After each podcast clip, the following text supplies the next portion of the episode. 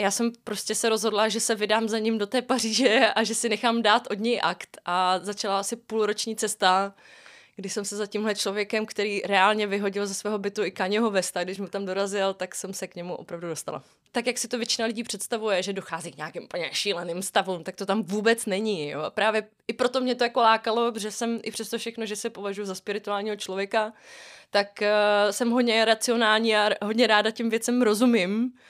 A to mě na tom právě hrozně bavilo. Že mám možnost jako uh, bezpečně proskoumat něco, co na vysoké dávce by byl jako brutální zážitek, ale já se k tomu vlastně můžu postupně jako hezky příjemně dostat tady v tomhle tom. Že mi to vždycky jako dojde, že ten moment toho uvědomění, tak jak on mi to jako říkal, do dneška je pro mě jako extrémně silný. V tom jako, že že mě lidi můžou mít rádi takhle.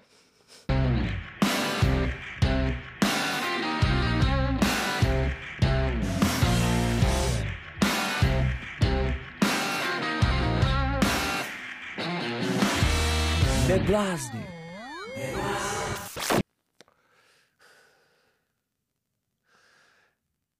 Strašně se těším na dnešního hosta. Terezie Kovalová, krásný host, šikovný, chytrý host, violončelistka, velmi upřímná, mluví často o svých psychických uh, trablech, o úzkostech a podobně.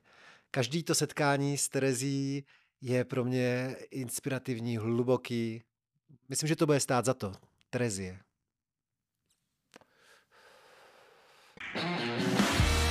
Neblázni. Dnes tady vítám Terezi Kovalovou. Ahoj Terezie. Ahoj. Představovat tě, no skvělá hudebnice, violončelistka, pejskařka. Kde máš psa? Poprvé tě vidím bez psa. Pes je momentálně na výměném pobytu v Ostravě. Je u vašich? Je u rodičů, přesně tak, protože um, po té, co vlastně zemřel můj první pejsek, oni už si nového nevzali. Hmm. A uh, v současné situaci, kdy se snažím nějak jako přenastavovat svůj život, tak um, i s novým partnerem, s novým bydlením, tak uh, i vzhledem k tomu, že Starkovi už je, bude mu vlastně 12 letos, tak... Uh, Jack Russell. Jack Russell to je. Tak uh, jsem si říkala, že mu trošku, uh, jak bych to řekla, zlepším život tím, že v době, kdy vím, že mám opravdu jako extrémně náročné období, tak ho odvezu za rodičema, kde si oni saturujou tu potřebu toho pejska hmm. na, na ty tři, čtyři týdny třeba a pak zase vrátí odpočinutý, jako hezky vyvenčený pořádně. Náročný období říkáš a já o tobě vím, že máš už dávno léta na kůži vytetovaný zajímavý citát v mhm, češtině. Mm-hmm. Ty tam máš, eh, život je náhoda, jednou, jednou si dole, jednou, jednou nahoře. No. Nahoře. Vericha uh, s Voskovcem, no kde seš? Dole nebo nahoře? Hmm. Já si myslím, že jsem na takovém vzestupu teďka poslední dva roky. Uh, odstartovalo se to, uh, odstartovalo se to právě natáčením té desky před pár lety, kdy jsem se rozhodla, že jestli se, potřeb, jestli se má něco stát v mém životě a něco se má posunout, protože jsem cítila nějaký strop v tom, co jsem dělala, tak eh, že musím konečně udělat eh, svoji solovku. A ve chvíli, kdy jsem se tohle rozhodla udělat, tak do toho ještě přišel covid. Takže eh, následovalo několik let, kdy to bylo takové jako, když se to natáčelo, tak to bylo super, pak se zavřely hranice, jeden z producentů je Slovák, takže prostě vždycky to bylo na několik měsíců přerušené. Takže to bylo taková jako hodně jízda, rollercoaster a, a to je vlastně 2000, teď jsme 2023, takže 2021 jsem už byla ve fázi, že jsem byla a dost prostě, to už jako stačí tady tohle, jako uh, pořád se cítí takhle na dně, mi je extrémně nekomfortní, takže jsem uh, začala pravidelně docházet na fyzio, uh, docházela jsem pravidelně na terapii, začala jsem na tom fakt intenzivně pracovat a do toho se mi dostala kniha, která se jmenuje Psychomagie, což je kniha, kterou napsal uh, Čilský, a teď všechno, co mu tam zařadíme. Uh, dramatik, spisovatel, psal komiksy, uh, spousta lidí ho zná jako uh, filmaře, měl třeba natočit jako první Dunu Franka Herberta, Existuje o tom teda fantastický dokument, to vřele doporučuji, protože on vlastně do toho dostal kompletní tým, který potom využíval Hollywood třeba pro Vetřelce, Dan O'Brien, objevil Hanse Rudyho Geigera, A tenhle člověk je do toho ještě taková jako spirituální ikona, uh, vykladač tarotu, je jako mistr tady v tomhle tom. Důležitá poznámka je, že mu 94 a v, žije v Paříži teda a Žodorovský si vytvořil takovou terapeutickou techniku, kterou nazval psychomagie, která vychází z nějakého symbolismu práce s podvědomím a ze práce se sny. Je to jako hodně, hodně ikonografické, podobně jako ty jeho filmy. A jak když jsem se k téhle knize dostala, tak se mi začaly dít fakt zvláštní věci, já to nemím prostě popsat jinak. A, a když se ty věci takhle nějak začaly dít, tak uh, já jsem si řekla, OK, tak asi to teda znamená, že se za ním mám dostat. a nechat si dát od něj akt, protože ta psychologie funguje tak, že, nebo tak, jak on si to jako vytvořil, tak ty za ním přijdeš s nějakým záměrem a on ti vytvoří na míru nějakou událost, nějakou činnost, kterou ty máš udělat, která je jako tvým rozhodnutím, že ten cíl, za kterým jako jdeš, že je opravdu to, co chceš.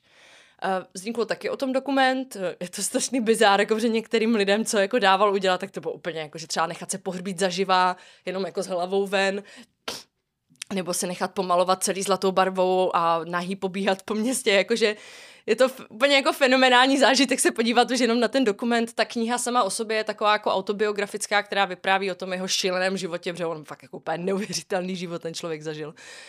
A, a takže já jsem prostě se rozhodla, že se vydám za ním do té Paříže a že si nechám dát od něj akt a začala asi půlroční cesta když jsem se za tímhle člověkem, který reálně vyhodil ze svého bytu i Kaněho Vesta, když mu tam dorazil, tak jsem se k němu opravdu dostala.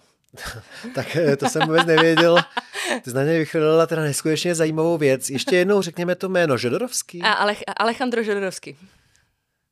Pojďme říct teda teďka trošku konkrétně, jak to vypadalo v tvém případě. Co znamená ten akt, který mm-hmm. pro tebe připravil. A nejdřív mi řekni, jestli chápeš, proč eh, vyhodil z pařížského bytu Káně Vesta. No, uh, co jsem tak jako vypochopila, tak mu tam jako nakráčel s celou anturáží a on se hrozně naštval a protože, jak to popisuje jeho rodina, už je to jako starší pán v 94 letech, už má na to rozhodně právo a má rád svůj klid a je jako jak to popsal jeho syn, je velmi žárlivý na svůj čas a komu ten čas věnuje. Už vlastně se nevěnuje ani těm svým tarotovým seancím, protože on vždycky jednou za čas pravidelně dělával v jednom slavném, eh, teď si nespomenu to jméno, ale v pařížském klubu dělal eh, tarotovou seanci, kam se prostě slížili lidé z celého světa a už ani se nevěnuje té, eh, té psychomagii, že už vlastně už je jako, jak bych řekl, člověk v důchodu, už si prostě dělá jenom jako to, co ho fakt zajímá a nevěnuje ten čas už těm lidem ostatním. Takže tady tomu, z tomu člověku jsem se prostě rozhodla, že se tam zkusím dostat a já ne... Abych to teda úplně zjednodušil, tak no. před dvěma lety ti nebylo vůbec dobře. To je u tebe jako velmi uh, zajímavý a toho si vážím, že o tom eh, vždycky mluvíš otevřeně, že jsi v životě měla několik etap, kdy ti nebylo dobře, kdy jsi měla úzkosti a tak dále. Mm-hmm. Snažila se to řešit, takže uh, to dáváš najevo lidem, ať se toho uh, nebojí zajít mm-hmm. za terapeutama. Hnedka pojeme k Žodorovskému, ale jedna věc, o kterou o tobě vím, ale nikdy jsem neslyšel rozvíst, že když ti bylo zle třeba před těma dvěma lety, mm-hmm. tak si najela, najela na ten eh, mikrodosing. Mm-hmm. Podle mě se tě někdo pořádně nezeptal na to, jak to fungovalo a jako jak přesně, protože to je věc, která asi je docela běžná někde ve, ve Spojených Aha. státech u nějakých lidí, kteří jsou velmi zaměstnaní Jasně. a tak dále. Ale v Čechách to zase až tak běžný není, takže nejdřív před Žadorovskými prosím tě popiš, jak ti zafungoval microdosing a konkrétně, jak to vypadalo? No, eh, myslím si, že ten důvod, proč se na to nikdo moc neptá, je, že je potřeba hledět na tu legální stránku věci. V našem případě, abych eh, dala opravdu najevo, že eh, se tímto nesnažím nikoho nabádat tady k tomu, z tomu jedná se o moji osobní zkušenost. A je to věc, která, která vzhledem k tomu, že u nás ještě není ani dekriminalizovaná, tak je potřeba být opatrný v tom, jak se o tom mluví. V mém případě eh, já jsem se k tomu dostala úplnou náhodou krze, krze uh, moji kamarádku Věrku, která teda mimochodem dělá i pro Demagoga, je to uh, investigativní žurnalistka, taky studuje v, v, v Londýně i kódování. A právě Eh, ona jako masivně sdílela informace o tom, co se děje v Silicon Valley, eh, jakým způsobem tam eh, se probíhá ta renesance ohledně psychoaktivních látek a v jejich spojení s terapeutickou praxí. A uh, je teda zajímavé, že speciálně naše republika tady v tomhle tom byla eh, pionýrem. V 60. letech eh, tady vlastně ty testy probíhaly a dokonce jsem se dozvěděla i od, od svého táty, že jeho nejlepší kamarád to podstoupil na vysoké škole a do dneška na to vzpomíná jako na jeden z nejsilnějších zážitků svého života. Ano, šlo o LSD. Uh, ano, ano. Takže um, díky ní jsem se k tomu dostala a uh, v, mojím, v mém případě to bylo eh, celé o tom, že jsem si říkala, že ve chvíli, kdy si o tom dostatečně načtu, protože to množství těch článků, které jsou už dostupné, je opravdu velmi vysoké, probíhají obrovské studie na Harvardu, na Yaleu, na Princetonu, opravdu se tomu jako masivně za, eh, zaobývají momentálně ve Spojených státech teda. Tak eh, když jsem s tím začala, tak jak bych to popsala jednoduše, je to jako je to věc, která funguje okamžitě a kdy okamžitě člověk jako zaznamenává výsledky a pro mě konkrétně to znamenalo to, že na té každodenní bázi jsem měla vlastně, jako se člověk ráno zbudí a má jako lepší den. Já to nevím popsat líp vlastně prostě. Pro lidi moc nechápu, možná, že na co to funguje? Na úzkosti asi? Na úzkosti, může na deprese, eh, jako ta, ta eh, škála těch problémů, se kterými to může pomoct, je hodně vysoká, eh, teda hodně široká. Tady v tomhle tom, eh, třeba se spánkem to může pomoct, jo, že existuje i microdosing program, jako že to, že si to člověk dává na noc takhle.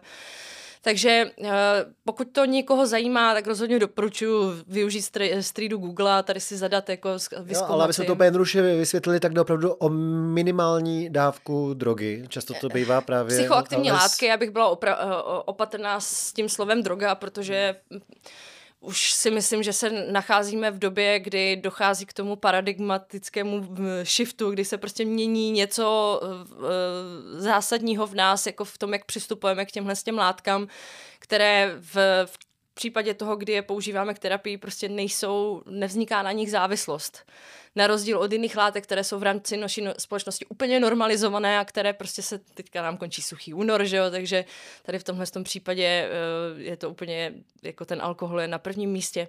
Takže eh, mění se ten přístup k tomu, a eh, já teda pevně doufám, že k té dekriminalizaci a k té, k té, k té možnosti to legálně používat na té úrovni, že to bude dostupné jako v podstatě pro všechny, tak že, že se to jako blíží už v současné chvíli už člověk může si zažít eh, ketaminovou terapii, taky není teda úplně jednoduché se k tomu dostat, ale už ta možnost u nás je.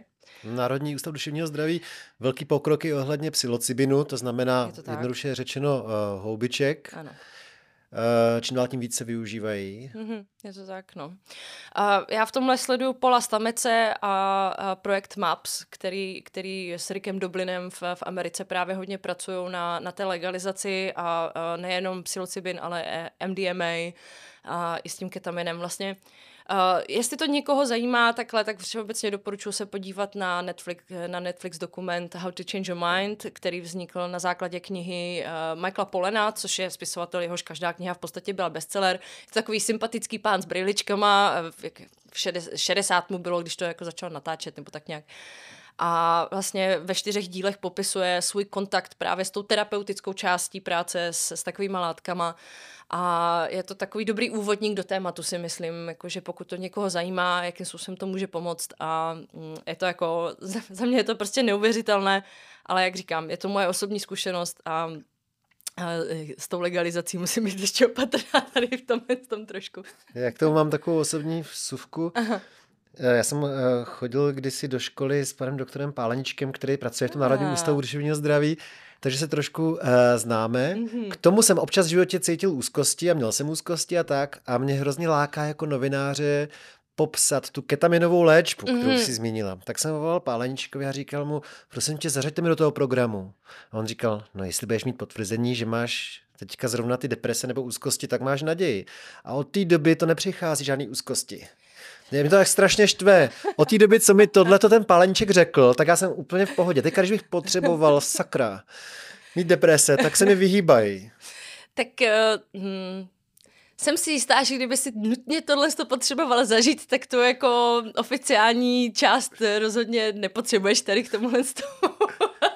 Ale eh, dostat se k tomu vím, že je, vím, že je jako náročné i z toho důvodu, že tam snad musí dojít k, k tomu, že má člověk za sebou vyzkoušených několik antidepresiv, které mu nezabírají, ta terapeutická léčba nefunguje. Jako ty parametry pro to, aby se do toho člověk dostal, jsou docela jako náročné a sama o sobě ta uh, terapie potom stojí docela dost peněz, že to není úplně jako levná záležitost. To zaplatila redakce. To by bylo dobrý, ale potřebuju fakt mít tu depresi nejdřív. Že to si mi úplně připomněl, jak jsem právě vždycky v dospívání, jak jsem četla tvoje pětistránkové uh, reportáže, jak si třeba jel stopem někde po poušti v Číně. Pojď Počkej, to nic není, já jenom napsal, jak jsem, jak jsem snědl 50 dysohlávek reportáž. To byla nejlepší reportáž pro mě. Tak to byla Nevím, heroická proč... dávka tady tohle. No to jo, ale jsem kontrolovaný dvěma zkušenýma psychonautama, který dávali pozor, abych nevyskočil z okna. Takže, no, tak to je super. Takže to bylo to u vás kousek tam. Set and setting, to je důležitá věc vždycky, no. No, je vidět na tobě, že nechceš úplně dopodrobna o tom mluvit, tak jenom jestli bys to uzavřela ten microdosing, jestli eh, ti to jako hodně pomohlo vlastně, jestli to byla ulička, která jako fungovala nebo slepá. Hmm. Uh, jako ten důvod, proč do toho nechci jít hloubit, je, že sama jsem se ještě jako ne, nevzdělala v tom, jako jak moc o tom můžu do hloubky mluvit. Ale pokud mluvím za sebe a za svoji zkušenost, je to věc, kterou bych v té době, ještě speciálně, když jsem s tím začala, tak já byla jako, to, jak, to, jak je možné, že o tomhle lidi neví. Mm-hmm. Jak je možné, že to není dostupné takhle, jakože to je prostě to je úplně neuvěřitelné, že něco takového jako existuje, je to dostupné jako nám všem a hlavně jako z historického hlediska. Je to věc, která je extrémně provázaná s naším vývojem tisíce let dozadu. Takže uh, pro mě to byla věc, která mi hrozně pomohla a kterou, kterou jako když se o tom s někým bavím, tak mu vždycky jako doporučuju, že pokud, pokud eh, ho zajímají různé způsoby, jak se posunout, tak tohle je jako věc, která by, mu jako, eh, která by ho rozhodně mohla zajímat a už o to projevili zájem třeba moji rodiče. Jako jak říkám, pokud vás to zajímá, uh, třeba mi napište na, na moje sociální média, já si o tom s váma ráda klidně povídám jako víc do hloubky a abychom to nerozváděli tady. A... Já tomu hrozně fandím a vlastně, ať si lidi představí, tak je to podobný, jako někdo vypije půl litru slivovice denně, tak to je špatně. A když si dá někdo jako malýho panáčka denně, tak to vlastně tu kvalitu života nemůže zhoršit, spíš naopak. No hlavně je to na té úrovni, že reálně člověk nezažívá vůbec žádné jako vizuální věmy, že, se mu to, že mu to jak kdyby nemění tu realitu, je to na tak malé dávce, že maximálně si všimnete, že je prostě zrovna ten den hezky. To je tak jako všechno že k tomu takhle jako dojde, ale uh, tak, jak si to většina lidí představuje, že dochází k nějakým úplně šíleným stavům, tak to tam vůbec není. Jo? Právě i proto mě to jako lákalo, že jsem i přesto všechno, že se považuji za spirituálního člověka, tak uh, jsem hodně racionální a hodně ráda těm věcem rozumím a to mě na tom právě hrozně bavilo, že mám možnost jako eh, bezpečně proskoumat něco, co na vysoké dávce by byl jako brutální zážitek, ale já se k tomu vlastně můžu postupně jako hezky příjemně dostat tady v tomhle tom. Uh, chtěli jsme se vrátit zpátky ale k tvojí návštěvě Paříže. Mm. Přijela si za uh, skoro stoletým staříkem Alejandrem. Tebe na rozdíl od Káně Vesta nevyhodil. Co s tebou prováděl? Tak eh, co se mnou prováděl? To je dobrý, že jsi byla vejš než ten vest. Já, já vlastně občas se musím na tu fotku podívat, že se to opravdu stalo. Protože jako ve chvíli, kdy někdo, když, když o tom někomu řeknu a, a ten člověk toho Alejandra zná a ví, kdo to je, tak ta reakce je prostě jako úplně cože, to není prostě vůbec možný, jakože k tomuhle člověku prostě se dostat. Tak začni ještě úplně před tím, jak se tam vůbec jako ohlásila, jak se o tobě dozvěděl, tam se dá jako objednat někde ne. na jeho webu, Mm-mm, nebo jak mm-mm. se to dělá? Eh, ta, Maria, já teda vtipně o tom píšu knihu, jaká, jak ta celá cesta probíhala, takže to doufám, že příští rok třeba se už mi to povede dopsat. To jsem nevěděl. ale, ale uh, Začalo to tím, že já jsem si vygooglila na internetu, jestli najdu nějakou adresu jeho. A takže jsem mu napsala dopis a natočila jsem mu k tomu video. Mm. To jsem poslala a než se ten dopis vrátil, že jako adresát nezastižen, tak jsem začala rozhazovat sítě dál a um, Zkoušela jsem prostě psát vydavatelům jeho, i přes svět knihy jsem to tady zkoušela, protože tady byl před pár lety právě na pozvání světa knihy, uh, přes Václava Dejčmara, přes Robina Kaspaříka, což je náš eh, filmář, který vlastně u něj byl na Tarotu. A uh, spoustou neúspěšných cest jsem se postupně přibližovala k tomu cíli, až se mi to reálně po, povedlo, uh, povedlo uh, díky, díky mm, kontaktu přes Olaya Rubia, což je uh, mexický uh, filmář a dokumentarista, který o Alejandrovi natáčí roky, roky dokument. A tenhle ten člověk, když dostal to moje video, že jsem každému tomu člověku na té cestě natáčela speciální video, ve kterém já jsem vždycky řekla, Eh, ahoj, já jsem Terezie, jsem z Prahy a mám na tebe takovou prozbu, ale dřív než ti řeknu, o co se jedná, tak ti zahraju, abys věděl, co jsem zač a pak ti řeknu, o co se jedná. Co jsi zahrála? Hrál jsem právě skladbu z toho připravovaného alba, která se jmenuje Orpheus. A uh, pak jsem mu vlastně řekla, že se jako potřebuji dostat za Alejandrem a že, že je to jako cesta za... Že v té době to byla cesta jako za překonáním mého kreativního bloku, protože jsem měla prostě pocit, že že nejsem hodná svojí pozice v tom, že nejsem schopná prostě něco jako dodělat, dopsat texty, vymyslet zpěvy, vlastně jsem se strašně jako ponižovala v tom, v té, v té, v té svojí kreativní schopnosti, řekněme. A, a takže jsem a, s Olájem, když jsem komunikovala, tak mě jako asi měsíc a půl přesvědčoval, abych to zkusila přímo přes rodinu Alejandra, Uh, fun fact je, že oni mají v rodině přímo, přímo dohodu, že jejich, že on má pět, dohromady měl pět dětí, naživu jsou z toho tři jenom. A uh, měli prostě v rodině pakt, že ty děti za tím nechodí s, tím, s těmahle lidma, jako kteří za nima přijdou a ti je vezme za tátou. No jenomže mě na základě toho, jak jsem jako komunikovala s jedním z těch rodinných příslušníků, tak Uh, tam, tam je potřeba zmínit právě jeden z těch momentů, z těch zvláštních momentů, které se děly, kdy já už jsem byla právě s tím člověkem v kontaktu, ale velice takovém jako povrchním. Na Instagramu jsme si psali o umění, posílali jsme si hudbu a podobně. Bylo to velmi jako přátelské a bylo mi jasné, že ten člověk mi byl prostě strašně sympatický sám o sobě, jako Eh, sám je herec, velmi vzdělaný člověk, jako syn šamana vlastně, takže už sám o sobě měl jako velký trénink v tom, zná se s Marí Sabinou vlastně jako, eh, která byla vlastně taková nejslavnější žena ve spojení právě s magickýma houbama v Mexiku. A, takže uh, s tímhle s tím člověkem jsem si psala a pak jsem měla, prostě se mi zdal, zdal se mi sen, že mě nakreslí, protože kromě toho, že je herec, tak i maluje a chytla jsem prostě strašnou schýzu, protože já předtím komunikovala ještě s jeho bratrem a tam se to zastavilo, ta komunikace nějak, že to prostě už neprošlo přes to video. A já jsem chytla takovou schýzu, že on mě jako nakreslí, že teď to uvidí ten jeho brácha, teď mu řekne, mě psá nějaká šílená čelistka prostě z Prahy, nemluv s ní a prostě tím to celé skončí a budu muset jako pokračovat dál. A jak jsem řekla, tak se stalo asi o dva dny později, co on sdílel na Instagramu, že kreslí nějaký smyčec, tak já byla, no tak to je prostě v háji, že jo, tak to už musím prostě okamžitě natočit to video. A opravdu mě namaloval.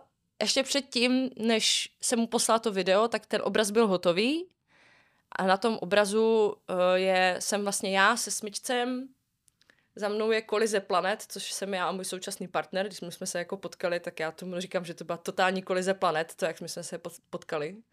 Alejandro v tom taky hrál roli, teda mimochodem.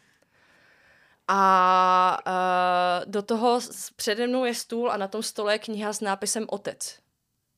A tohle se odehrálo předtím, než já jsem mu poslala to video o tom, že potřebuji za jeho tátou.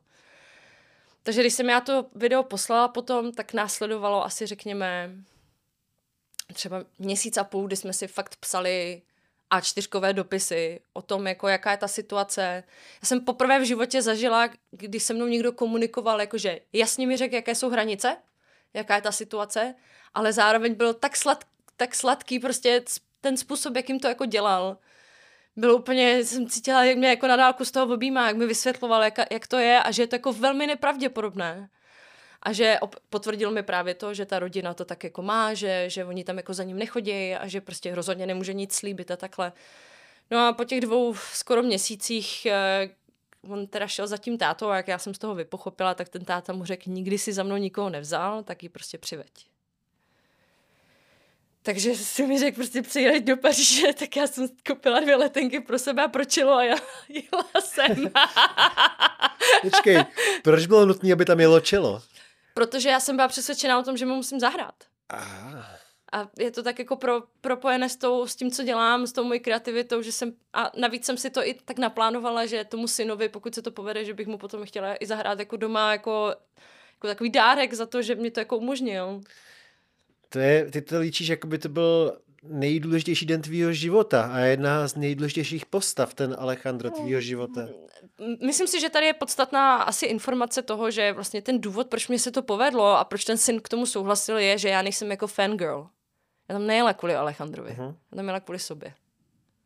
Kvůli tomu, že já jsem potřeba něco zásadně vyřešit. A to, že to byl zrovna ten Alejandro, to byla jenom ta situace, tak jak se mi to jako dělo, že mi to dávalo najevo, že tady tohle to asi bude ono, jako co je potřeba udělat. A ano, je to pro mě jedna z nejdůležitějších věcí, která se mi v životě odehrála, právě protože se mi povedlo něco jako neuvěřitelného.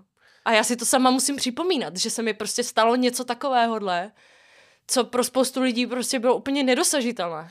No, protože co mám povídat, to by málo kdo odolá, že jo? Když tě vidí ještě na videu s čilem, tak potom, kdybych to udělal, kdybych to udělal já se zobcovou flétnou, tak nepojedu nikam, že jo?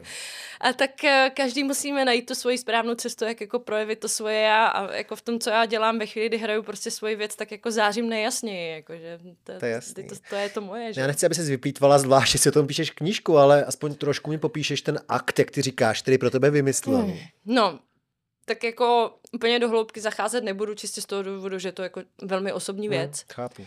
Ale uh, uh, on nejdřív si vytvářel, když já jsem tam přišla k němu domů, já byla úplně, já měla oči na vrch hlavy. Mimochodem jsem tam teda viděla, že to je jako legendární kniha, kterou má každé, uh, každá produkční společnost filmová na světě. To je takový jako urban, urban legenda takhle asi tlustá kniha, kterou vytvořil Žodorovský s Mebiem, což je legendární francouzský komiksový kreslíř, který mu na tom pomáhal práci o té Duně. Mm-hmm. A prostě tuhle tu knihu já tam doma u něj viděla a já byla úplně, mě by stačilo jenom vidět tu knižku, prostě to bylo úplně jako fenomenální zážitek. No ne, eh, no ne ještě, ale Uh, on teda byl vtipný sám o sobě, protože sice umí anglicky, ale hrozně už ho nebaví jako mluvit anglicky. On je jako, jak je čilan, tak primárně španělsky a francouzsky. Takže byl takový jako kůlišek, že prostě anglicky, a já, já, jak jsme se tomu tam smáli, že se mu prostě hrozně do té angličtiny nechtělo. A dělal mi nejdřív rodinný rozbor, že udělal si takový jako rodinný strom, že se mě naptal, ptal na ty vazby, jak to jako mezi sebou máme. Pak teda jsme začali řešit ten akt samotný, který probíhal jako taková konstelace trošku, že jsem vlastně hrála během toho a do toho vstupoval právě ten jeho syn, jeho manželka Alejandrová, kteří mi se hráli rodiče tady v tomhle tom. A, a pak jsem vlastně dostala ještě úkol jako na doma s tím aktem spojeným, že až prostě přijedu domů, tak uh, uh, mám jako spálit ten rodinný strom a zas, mám ho zasadit. Takže to bylo jako takový konec mého, mé, mojí cesty, jakože až se vrátím zpátky a ještě mi potom vykládal teda uh, taroty. No. Takže to bylo... Celý trvalo třeba jenom tři hodiny, ale asi domů, jo? Celé to trvalo třeba dvě hodiny, když jsem byla u něj doma. Mm, pak jsem teda odešla a s tím, že ten syn mi ještě říkal, že, uh, že mi to jako rád pomůže jako dovysvětlit, že byl přítomný tady tomhle s tomu jako xkrát s tím tátou, takže jako mi může dát do toho nějaký jako vhled ještě další, za což jsem byla velmi vděčná, protože on sám byl prostě takový bobíšek, že prostě jsme v kontaktu, jako říkám, dodnes. A uh, takže jsem mu za to hrozně vděčná, že mě i potom pozval jako k sobě domů, prostě mě uvařil, víš, že jako jak, jak je to krásné, jak tyhle věci umějí ty lidi jako spojovat a mm, e, takže jsem mě ještě potom pozval domů, ještě mi to všechno jako dovysvětlil, já jsem mu reálně zahrála tak, jak jsem si to jako vy, vysnila, že takhle to jako bude. No a po, po čtyřech dnech, co jsem tam byla, tak jsem jela domů, no. No a teda upřímně splnilo to tvoje očekávání? Pomohlo ti to? Já tomu říkám, je to takový poločas rozpadu uvědomění, víš, že vlastně já pořád dorůstám do toho, že se mi tohle povedlo.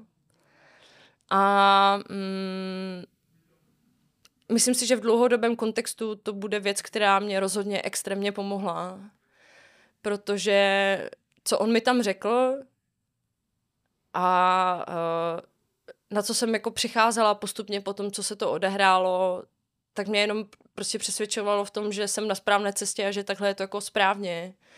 A uh, hlavně, jak říkám, já si o tom sama musím pořád přesvědčovat, že se mi to povedlo a v tom je ta extrémní jako síla, že mám ve svém životě něco, že když se mi cokoliv bude dít špatného, tak vždycky se k tomu můžu vrátit a budu jakože tady tohle se stalo, tohle si udělala ty a prostě nikdo jiný ti s tím nepomohl. Jako kromě, kromě těch lidí, které jsem samozřejmě potkávala na té cestě, jo, ale já jsem byla ten hlavní aktér a já jsem to dotáhla do konce, což pro mě jako člověka, který je chronický startovač a nedokončuju prostě věci, tak je to pro mě strašně zásadní, že se mi to opravdu povedlo dotáhnout do konce a v kontextu člověka, který je prostě legenda. Jako. Ty jsi teda před těmi dvěma lety měla takový pocit, že jako nenaplňuješ svůj uh, potenciál, který máš že nedokončuješ věci a tak, že jsi moc rozlítaná, protože ty si, uh, tvoje stopa je podle mě na 60 možná deskách, že jo? No. Ale neměla si dodnes si neměla žádnou svoji vlastní desku hmm. a tak dále. Ještě mi zkus jenom říct, jestli od té doby, co se zvrátila z Paříže, si něco praktického ve svém životě jakoby změnila vlastně. Mm-hmm. No, tak já jsem se rozvedla. Na základě tady tý na... Součástí té, téhle cesty bylo uvědomění, že se musím rozvést, no. To ti naznačil nebo řekl? Ne, to s ním nemělo nic společného. Aha. Nebo jak kdyby on s tím neměl nic společného. Mm-hmm. Bylo teda jako vtipné, že když jsem to jako řekla svým rodičům, tak máma mi říká jako, nemáš nějakého chlapa nebo něco a já byla už po nějaké chvíli jako jo, mami, je mu 94 a je v Paříži. Takže to byl takový jako vtipný moment, kdy máma byla mě jako že a mě to vlastně hrozně bavilo, jakože že to je taková jako bizárie a že to jako k tomu nějakým způsobem vedlo. Ale mm, spíš to bylo jenom jako, že to pomohlo tomu uvědomění, že i přesto všechno, že je můj ex-manžel je ve spoustě věcech jako skvělý muž, tak není skvělý muž pro mě a že jestli já mám se nějak jako pohnout k tomu, co jsem já a kde je můj potenciál, tak toho prostě musím odejít. Uh-huh. A kromě toho ještě něco praktického, nového se objevilo v tvém životě po návratu z Francie? Mm, přemýšlím. Tak eh, rozhodně jsem se začala daleko víc věnovat uh, tomu, jako jak, jak funguji jako, jako člověk.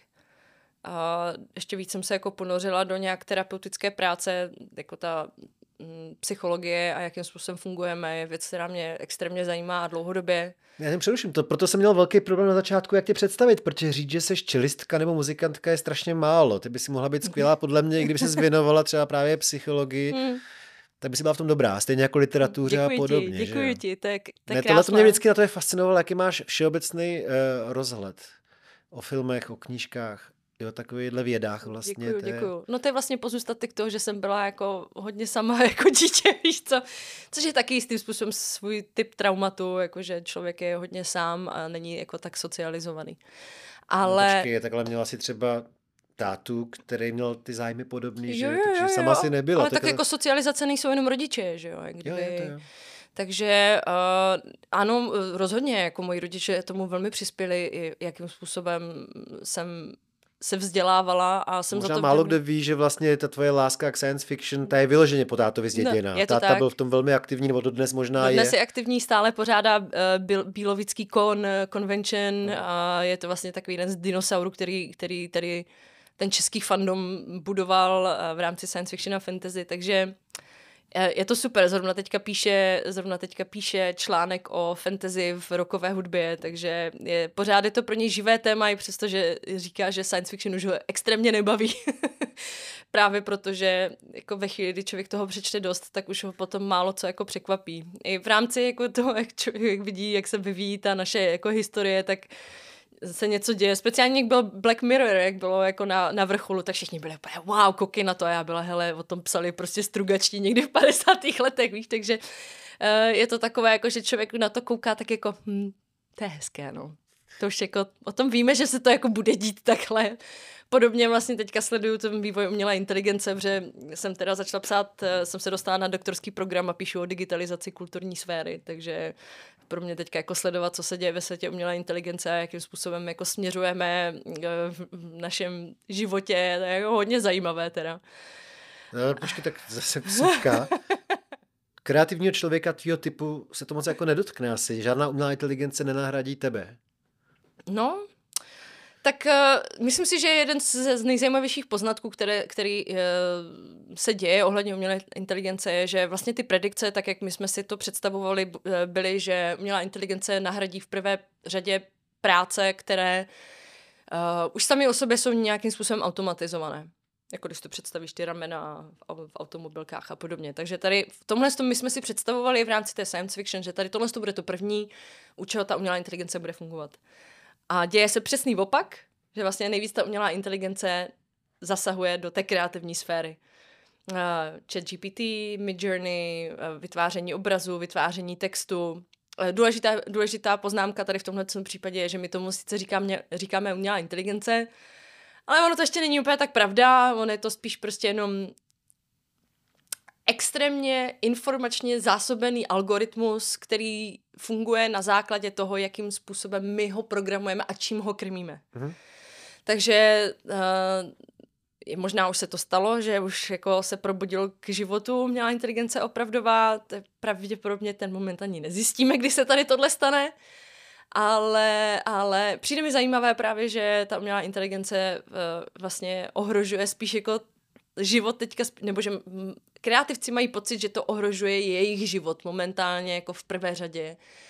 A i přesto všechno, že asi ještě bude chvíli trvat, než budou roboti schopni hrát na violončelo nebo skládat hudbu, tak to, že můžeš skládat hudbu, tak to už je reálně možné. A je to jako fascinující, musím říct. Samozřejmě má to svoje limity, ale uh, je to jako rozhodně téma, které je jako nutno brát v potaz, pokud člověk funguje v nějaké kreativní sféře a eh, jak se jak sleduju jako rozhovory s různýma, s různýma jako uh, zajímavýma lidma, kteří umí predikovat nebo predikují, co se bude dít a úspěšně predikovali v, minus, v minulosti, jako jak to bude fungovat, tak samozřejmě s jaký, jako s jakýmkoliv vývojem pro nás bude lepší, když eh, to vezmeme v potaz, zpracujeme to, využijeme to a pak nás to může posunout někam dál. Jo? Že samozřejmě budou obory, které, eh, které budou nenahraditelné tady v tomhle tom. Ale eh, koukat na to jako něco, co mě bude ohrožovat a já s tím nebudu spolupracovat, je prostě víceméně spíš cesta do pekel.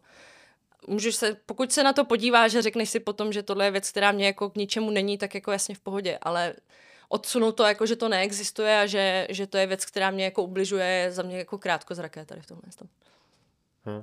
A to mě eh, překvapuje vlastně, že zase studuješ, protože jsem myslel, že součástí některých těch tvých psychických třeba uh, problémů je právě obrovské množství práce, kterou jsi na sebe před 20 hmm. lety možná, nevím, uh, navalila na hrb. Tam u tebe to je ještě známá věc docela, že ty jdeš s tím těžkým nástrojem, ale hmm. těžkým, opravdu i těžkým, nen hmm. těžkým na zvládnutí technický, uh, že, že s ním bojuješ protože třeba uh, máš problémy se zádama mm-hmm. a tak mhm. dále. Není to mm-hmm. vůbec jednoduché a trvá to už, tak jsem si myslel, jestli třeba nedospěješ nakonec k tomu, že musíš víc odpočívat, ale moc to nevypadá, že by si... Uh, tak um, je to věc, kterou právě dost jako intenzivně řeším právě teďka v kontextu s uh, tím finišováním té solovky, jakým způsobem dělím svůj čas a kam dávám tu pozornost, kde ten čas by měl být.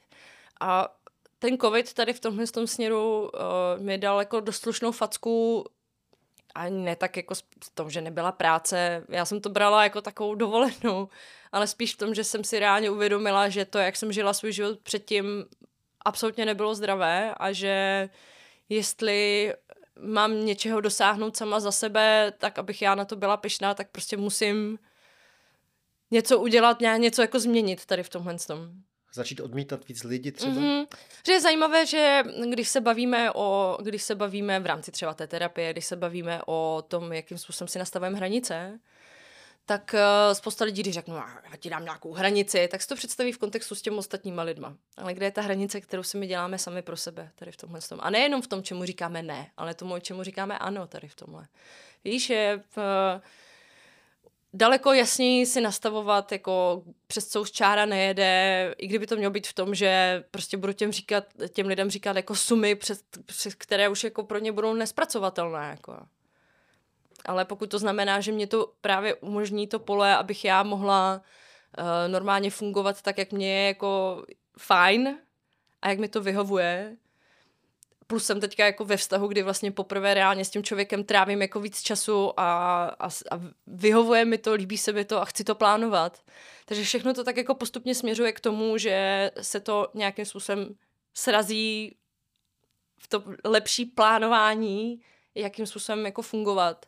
A naštěstí ten doktorský program, že jsme u toho, tak jako nevyžaduje moc sezení yeah. ve škole, je to, spíš, eh, je to spíš jako výzkum a speciálně to, čím já se zabývám, taky věc, která se vyvíjí týden od týdne. Nejsou na to žádné knihy, a, a kdo vydá nějakou knihu měla inteligenci, tak většinou vychází z nějakých jako videí, rozhovorů a podobně. Jo. Takže dělám něco, co mě vlastně zajímá pro mě bylo teda vtipné, že jsem začala psát jako vlastně o tématu, které mě něčím jako hrozně štve. Že digitalizace umění, jako, bože můj. Ale to mi přišlo jako právě skvělý startovní jako point. Víš, že prostě o to, o to víc se o to budu zajímat, právě proto, že mě to něčím jako, uh, je z toho něčím jako nepříjemně. Takže takhle jako každý týden zkoumám, co se děje a je to jako, je to v řádově týdnu, je schopné se to jako změnit úplně neuvěřitelným způsobem, takže já jsem někde četl, že myslím Vladimír 518 z PSH Aha. slyšel nějakou metalovou desku vytvořenou kompletně umělou inteligencí Aha. a prej byla úplně geniální Aha. ta deska. Že prej byla nejlepší, jakou kdy slyšel. Tak ono to ve chvíli, kdy máš ty, eh, kdy má ten algoritmus informace ze všech těch desek a dá to dohromady, tak to je potom hodně jednoduché to jako vytvořit. Uh, už jsem zažila i videa, ve kterých prostě napíšu tam napiš nebo vytvoř mi písničku, já nevím, jak bylo t- takový ten žabák, ne? Ve stylu Ariany Grande jako reggaeton, víš co? A ti to jako vyhodí prostě a ty si to není možné. Prostě. A je to dobrý. A je to super. je to zajímavý, no. Na druhou stranu asi nic nenahradí tebe jako živou ženskou na tom jevišti, že jo? Tak jako virtuální, virtuální umělci, to už existuje několik let, i virtuální influenceři. Zajímavá, zajímavá kauza byla před pár měsíci, kdy vlastně tuším, že Universal to byl, pořídil jako prvního virtuálního umělce, že si jako koupil. Vypustili ho do světa, jakože rapper to byl a museli ho třeba po dvou týdnech stáhnout, protože jak byl naučený díky tomu algoritmu jako díky lidem, tak z něj bylo prostě rasistické čuně a museli ho prostě stáhnout. Fakt je. Jo, jo, jo. Takže, uh, jak říkám, jako pořád jsme to my zatím. Jo, pořád, pořád je to něco, co je náš vklad. Jo, a já to mám to samý, že z hlediska novinářského. Pořád ještě doufám, že eh, ta umělá inteligence nahradí takovou tu práci, která hmm. je, jakože třeba rychle napsat hmm. referát o fotbalovém zápase, tak to samozřejmě nebudou dělat lidi. No, to napíše ona, jak hrála Bohemka proti uh, Slovácku. Ale jako když chce někdo napsat reportáž, tak to už asi umělá inteligence zatím nezvládne. No, no. By musela se vypravit do ulic a ptát se lidí a tak, jinak to nedává smysl moc. No tak eh, je to přesně to, jak to říkáš. Jako je to v ten moment, je to spíš něco, co by ti mělo pomoct a posunout to někam dál. Že ty to tam vezmeš, zakomponuješ to, využiješ to prostě, ale v gro té práce je prostě seš tom ty pořád. No. Když jsi mluvila o tom, jak už eh, to posunuje a jak byl nějaký virtuální Eh, rapper, tak já jsem si jenom vzpomněl na to, a to bych možná mohl zmínit, že za pár týdnů budete mít uh, Vivaldiano mm-hmm. v Praze, v Hiberny, myslím, mm-hmm. který bude právě nějaký uh, 3D, nevím, mm-hmm. nevyznám se v tom, že to mm-hmm. bude nějaký jako vytuněný mm-hmm. ještě. Což je jako zajímavý projekt, ty jsi díky tomu projela spoustu, uh, spoustu zemí, půl světa. Že? Kde, mm. kde jsi byla na nejexotičtějším místě s Vivaldianem? Asi v Chile, si Chile. myslím. To se vracíme k tomu našemu Alejandru. Jo, jo, a mimochodem Santiago. já tam mám teda rodinu, jako přímo i v Santiago. No to je další z těch věcí, jakože já když jsem zjistila, že Alejandro je Chilan, já jsem tam byla zhruba v době, kdy tam byl, já tam mám rodinu. Jakože nějaký náckové, který utekli ne, ne, ne. Naštěstí ne. Naší rodině žádní náckové nebyly. Ne, ne, ne, oni tam odešli, oni tam odešli prostě v, po, po krizi, co tady byla a to zažívalo takový jako boom. Nejdřív šli do Argentiny, tuším, že tam byla velká česká komunita a pak se přesunuli jako do Chile a přímo do Santiago. Do Santiago teda. No. To bylo super, protože člověk letí do Chile a ví, že je hrozně vysoko a pod ním jsou ty Andy a jsou prostě hned u toho letadla, je to strašně bizarní zážitek a, a speciálně potom, že člověk v tom městě, tak tam je taková socha Pany Marie, a trošku jako v, Bra- v Brazílii, že jo, ale je to prostě poměrově velikostně, je to někde úplně jinde, jezdí tam zubačka, mimochodem se na frontě na té zubačka na té zubačce jsem potkala Čechy, kteří mě ještě poznali, no tak to bylo úplně, já jsem tam zrovna měla nějaký záchvat, jsem tam hrozně smála a oni na nás, seš no, vy jste ta čelistka a tohle. A já byla, no, tf, jsem se tak styděla v ten moment. no, takže jsme vyjeli nahoru a teď člověk kouká na, to, na tu metropoli, protože to je opravdu obrovské město. A teď si říkám, kurňa, a tam byly mráčky. A oni to nebyly mráčky, to byly ty Andy. Hmm. A jako neuvěřitelný zážitek, jako jak si člověk připadá opravdu extrémně malý tady v tomhle tom. Hmm. Na tom byl. Jsem byl na Paříž Dakar, byl jsem tam s modelkama. To jsem ještě na to, to se mi, no, protože tehdy, tehdy uh, jel Dušan Kunovský, který zároveň vlastnil MIS, to je strašně dlouho, uh, soutěž MIS. A asi aby to zpropagoval tu soutěž, tak vzal sebou Táňu Kuchařovou hmm. a Anetu Wignerovou. Hmm. Takže jsem strávil asi týden na Rally Dakar uh, s dvěma mis. To říkám jenom proto, že se mi vlastně hrozně líbí, jak děláš osvětu i jako otec 13 letý dcery, to říkám, jo, uh, tady v tom, jak vlastně vystupuješ často i celým tím svým chováním proti těm kostnatým uh, modelkám a jak se ti povedlo s normální postavou, nebo ne, normální, máš pěknou postavu, ale že nejsi kostnatá, no, se ti povedlo mm-hmm. jako mhm. nakonec prorazit, tak to je super příklad pro ty dospí, dospívající holky vlastně. Tak tam je vlastně ten, ta, v, ta možnost vznikla díky tomu, co dělám jako jo. hráčsky. Jo. Já, to sleduju a e, jsem rád za takový typ modelek, jako se ještě děláš to ještě? Ty jsi vlastně 33, viď? Je to Jak tak. to říká Jarek Nohavica, penze je daleko mládí v čudu. Mě, já vlastně, mě by hrozně bavilo, kdybychom prostě přistupovali k tomu, k tomu stárnutí jako jinak. Já to chápu, že samozřejmě člověk si rád glorifikuje to mládí a jak je to všechno snadné, jak to všechno běží, ale zároveň, zároveň eh, ve chvíli, kdy člověk na sobě pracuje a chce se posouvat dopředu v kontextu s těma změnama, které se dějou kolem něj, tak uh, to stárnutí mi přijde super. Samozřejmě jediné, co na tom super není, je ta degradace toho těla, že jo, ale tak to čeká nás všechny, takže... Ale mě i Jarek si dělal srandu, když 80. let napsal tuhle tu písničku Přichází muž do let pána Krista. Mm. Já, no, já myslím, že eh, ty ho znáš, protože tvoje maminka podle mě je s ním je i tak. kamarádka. Je to tak, i hrála s ním několikrát, oni se znají velmi dlouho, já, vlastně já jsem se díky tomu s Jarkem zahrála takhle. Neblázni. Ale aby jsme právě, eh, myslím, eh, nezapomněli na jednu důležitou věc. Já to pořád koukám, že ty máš vlastně tady na hrdle, mm-hmm. máš i ten nápis Zinka, jo? Máš to dokonce i uh, orazítkovaný. A... No, jo, přesně, že jsem si na razítko předtím, než jsem za tebou jela, veď, abych to měla čerstvý. Já to s tebe cítím, že to považuješ za uh, jako zlomový rok, zlomový okamžik mm. možná, že na tomhle tomu extrémně záleží, aby se to povedlo aby ti vyšel na ten tvůj solový projekt. Je to tak. A no. vlastně teďka už se jede do finále, protože ono to uteče. Za půl roku necelýho to hmm. vyjde. Jo. Hmm. Máš nervy kolem toho, nebo tě Alejandro vyklidnil a... Já mám hrozné. Teď jsem měla před dvěma dny schůzku jako poprvé s celým týmem, který se o to bude starat. Takže jsem se je pozvala domů, pěkně jsem jim uvařila, rožila svíčky, pustila jsem jim ty první dema, že to nikdo ještě neslyšel vlastně pořádně. Ani já ne. No, počkej, na to Ale to Orfea, jak jsi zmínil, jsem možná slyšel, protože jsem tě viděl zkoušet v Německu s, bubeníčkama. Mm-hmm. jejich poslední představení, Z toho to vychází, měli, ano. že jo? Mm-hmm. To taky jmenovalo Orfeus totiž. Jo, jo. Takže to skladbu právě, co jsem proto skládala, tak ta na tom albu bude, ale bude v trošku jiné úpravě samozřejmě. Takže uh, a vlastně i ten Orfeus a ta jeho cesta je taky takovou jako velkou inspirací, to, jaký on měl život. Uh, no, každopádně Mám z toho hrozné úzkosti, Ježíš Maria, jako to je... Prostě jsem roky strávila tím, že jsem nebyla ten solista, ke kterému jsem byla vychovávána, že budu a najednou se do té pozice mám stavět a je to prostě si připadám v tom, jak malé děcko. To je Myslel, na facku, že jsi byla jako vychovávána kolikrát. k tomu, že budeš někde ve filharmonii. tak, eh, tak jak to vypadalo, když jsem vyrůstala, tak to vypadá, že prostě budu solista. Já vím, ale je to přesně 20 let, podle mě, co už si hrála s, s Janáčkovou no, vlastně, filharmonii. je to tak, že je to tak, je to tak, no to byl takový zlomový moment pro mě rozhodně, jako v tom, že, že jsem si uvědomila, že to vlastně je něco, co mě jako baví a co mě hrozně dává a naplňuje, protože ať, ať se mi to líbí nebo ne, důležité pro mě bylo i v rámci téhle cesty současné uvědomění, nebo uvědomění, že mi to fakt docestovalo do hlavy, že prostě jsem roky dělala něco, co mě vlastně moc nebavilo, jako ten nácvik, ten drill, že jsem si k tomu nevytvořila nejenom pozitivní vztah, ale i pozitivní systém, jako jak v tom fungovat tak, abych já se v tom cítila dobře a abych to chtěla dělat. To ostatně bylo potom několik těch, já nevím, 10-15 let, kdy jsem hrála se všema ostatníma lidma. Já jsem vlastně hledala v těch lidech inspiraci, jako jak v tom žít a fungovat. Protože sama jsem vlastně moc nevěděla. Jako můj svět byl v tomhle úplně jiný. Prostě bude tak, tak, tak, budeš každý den tři hodiny cvičit, prostě bla, bla, bla.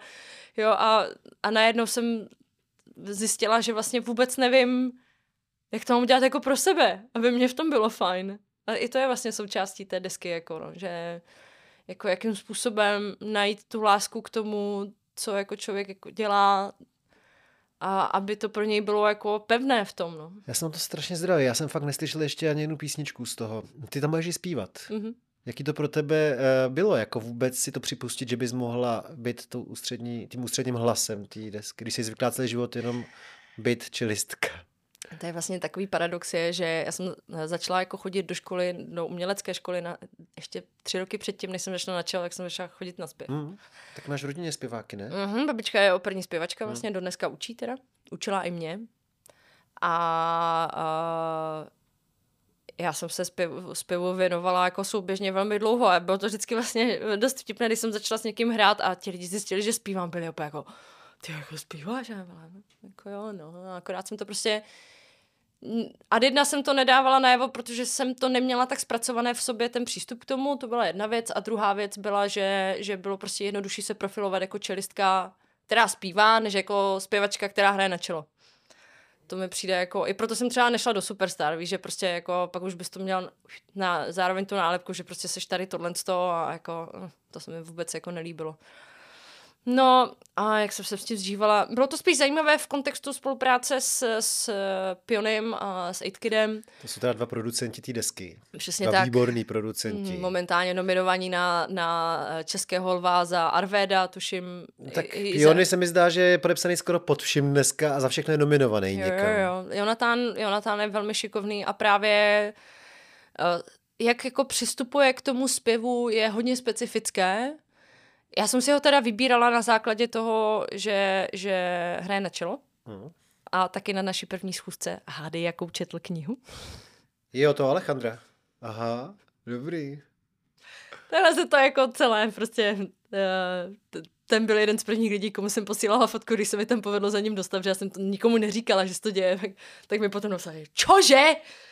Okamžitě mi napiš, co se dělo a víš co jako halo, halo. Uh, no, takže... Mm, Myslím si, že zpětně na to budou vzpomínat jako s úsměvem, ale zároveň během toho natáčení si myslím, že pro ně oba dva to bylo náročné, protože mm, otevřít můj hlas na té úrovni, že prostě, že jak jsem vyrostla v těch restrikcích a že takhle to musí být a tohle, tak je pro mě jako extrémně těžké tohle pouštět. Mít tu hravost v tom, jestli mi rozumíš. Otvírat se tomu, že za tím rohem toho, co vyzkoušíš, může být právě to, co tam do toho přesně sedne. A to bylo pro mě jako strašně těžké a já jsem se tomu strašně bránila. A několikrát jsem se sesypala v tom studiu, protože jsem prostě nebyla, jsem vlastně nerozuměla tomu, co po mně chtějí a jak to mám udělat. A bylo to pro mě strašně frustrující. A já jsem jim za, za to strašně vděčná, že s, jakou, s jakým klidem k tomu přistupovali, víš? Že byli prostě nereaktivní na tady tohle. Toho což je věc, která je pro mě jako strašně vzácná i pro mě, protože učit se pracovat s tím, jako jak reagovat na moje emoce, které ve mně jako lidi vyvolávají, je pro mě dlouho, dlouholetý běh. A o to víc jsem si vážila toho, že prostě mám před sebou lidi, kteří jako mi říkají těžké věci a ve chvíli, kdy já na to reaguju, takže jsem úplně z toho v háji, tak uh, jsou jako v pohodě a nechají mě to jako si to vydýchat, uh, dostat se z toho a pokračovat dál. Jako. Z toho, co říkáš, mi vychází, že samozřejmě ty bys dokázala jít oběma cestama. I cestou hitovek. Ty víš, jak se dělají hity, hrála si ze spousta uh, hitmakerama. ale dobře se vyznáš i na té hodně alternativní scéně, posloucháš často, že tady spíš možná to je ta nejistější cesta. Ne nejistější, ale nejistější toho dobrodružství alternativnějšího. Co mám čekat? Jak to říká Itkit, nevím, co tady děláme, ale líbí se mi to. Yeah. uh, tak takhle. Uh, ono... Mm, ad jedna je třeba si ujasnit, pro jaký trh to děláš. Protože Já jestli to děláme chápu, že to děláš pro, pro světový. Uh-huh. Hmm. Jestli to děláš pro český trh, tak jako ta, ten způsob, jakým my tady vidíme mainstreamové hitovky, je poměrně velmi omezený a uh, i přesto všechno, že je tady spousta skvělých kapel, tak mě osobně, to je můj osobní názor, je, že uh, když člověk zapne jednu z těch majoritních rádiových stanic, tak uh, jsou si ty písničky častokrát velmi podobné ale já to jako chápu, prostě ten, chápu tu mašinérii, která zatím vězí a rozumím tomu, proč ti lidi k tomu tak přistupují. Mají to spočítaný. Momentálně jim do toho slušně hází vidle už generace Z a sociální média, protože se prostě začínají do toho dostávat lidi, kteří prostě úplně popírají tady tenhle, ten, tuhle mašinérii. Jako Milion Plus a Viktor Šín a podobně. Kalin a tedy uh-huh. ten styl. Já to jako sleduju, ač mě některé věci z toho hudebně vůbec neoslovují, tak prostě cením to, že jako, jakou cestou jdou a je to super, jakože že tohle je ten způsob, jakým způsobem naraz, narušíš ten koloběh, jakože rádia pouští to, co chtějí lidi a lidi eh, poslouchají to, co pouštějí rádia. A takhle to pořád jde dokola, až do chvíle do toho někdo hodí vidle a řekne tak takhle ne. Jako, a to se momentálně děje. A myslím si, že jsme na startu něčeho, co by to mohlo nějakým způsobem změnit. A plus, když tomu připočteme, Uh, jak kdyby mainstreamové hvězdy globálně, jak jako přistupují k tvorbě svých, eh, svých alb, tak uh, málo co z toho je jako, tak jak bych si představujeme, jako typický rádiový hit. 2.58, má to prostě dvě sloky, refren, bridge, refren, vypadá to všechno jako stejně a jak kdyby, když se podíváme na momentálně nejoceňovanější držitelku cen Grammy, Beyoncé, Beyoncé tak její tak poslední je... deska je jako totálně vlastně nemainstreamová. Je, jako. je úžasná ta Je deska. výborná, a je spousta výborná. lidí podle mě má předsudek, říká si, je to bude nějaký jako střední prout nebo pop ne. a to je jako neuvěřitelná to je dance, deska. Dance, prostě party. Jako a hrozně že... pestrá, mm-hmm. vlastně to dlouhá deska, kde ano. každá píseň je jako úplně jiná, zvukově, ano. neskutečně, no to bychom mohli kecat o tom dlouho. Nádherný, nádherný. No, no, takže jsem z toho pochopil, že půjdeš touhle cestou. Je Budu to, to uh, hrozně sledovat. Září nebo říjen? Uh, listopad, listopad. Až listopad. A asi jenom řekneme, že uh, Zinka to bude asi druhá polovina tvýho křesního jména. Mm-hmm. No to k tomu dorazil Petr Uvira. A je to taky vlastně, protože já když jsem přemýšlela nad tím, jak tu desku nazvat, tak uh, uh, jak bych to řekla, zapadalo to vlastně do toho uh, zkoumání uh, toho mého vnitřku, kdy to, že my se takhle bavíme, je pro mě jako jednoduché. Být ve větším sociálním settingu, kde je víc lidí, je pro mě extrémně úzkostná situace. A reagovala jsem jako v dospívání kolikrát extrémně nepřiměřeně vůči tomu. Že jsem byla buď moc hlasitá, nebo jsem naopak v tom vůbec nebyla. Bylo pro mě jako těžké jako vědět, jak komunikovat s lidma. A do tohle právě vstoupil Petr Uvěra, což je kytarista, výborný kytarista, který s náma hrál, uh, hraje s Vladivojnou. A on začal v té kapele fungovat těsně předtím, než jsme jeli do Spojených států na turné. A já jsem ho vůbec neznala. A byla jsem z toho hrozně v psychu. Že prostě, a ještě byl pro mě takový jako nečitelný člověk, víš, že já jsem z toho byla úplně eh, panik. a, a v té době uh, Petr měl ještě po operaci srdce, takže bylo takový, jako, že vůbec nepil, a takže jsme se na tom jako hodně spojili, chodili jsme po těch městech a hrozně jsme si povídali a, a já jsem byla po chvíli jako, jo, to je v pohodě, uf, se mi ulevilo. A on mi velmi záhy začal říkat právě Zinko. Terezinko. Uh-huh. A říká, říká, proč mi říkáš Zinko? Říkám, že tere, jsi úplná Terezinka, ale je to moc dlouhý. A já vždycky, když to říkám, tak já jsem úplně, že mi to vždycky jako dojde, že ten moment toho uvědomění, tak jak on mi to jako říkal, do dneška je pro mě jako extrémně silný. V tom jako, že, že mě lidi můžou mít rádi takhle. Já tě mám taky rád. A, a věřím tomu, že to bude skvělý a přeju ti to. Děkuju. Děkuju, Zinko.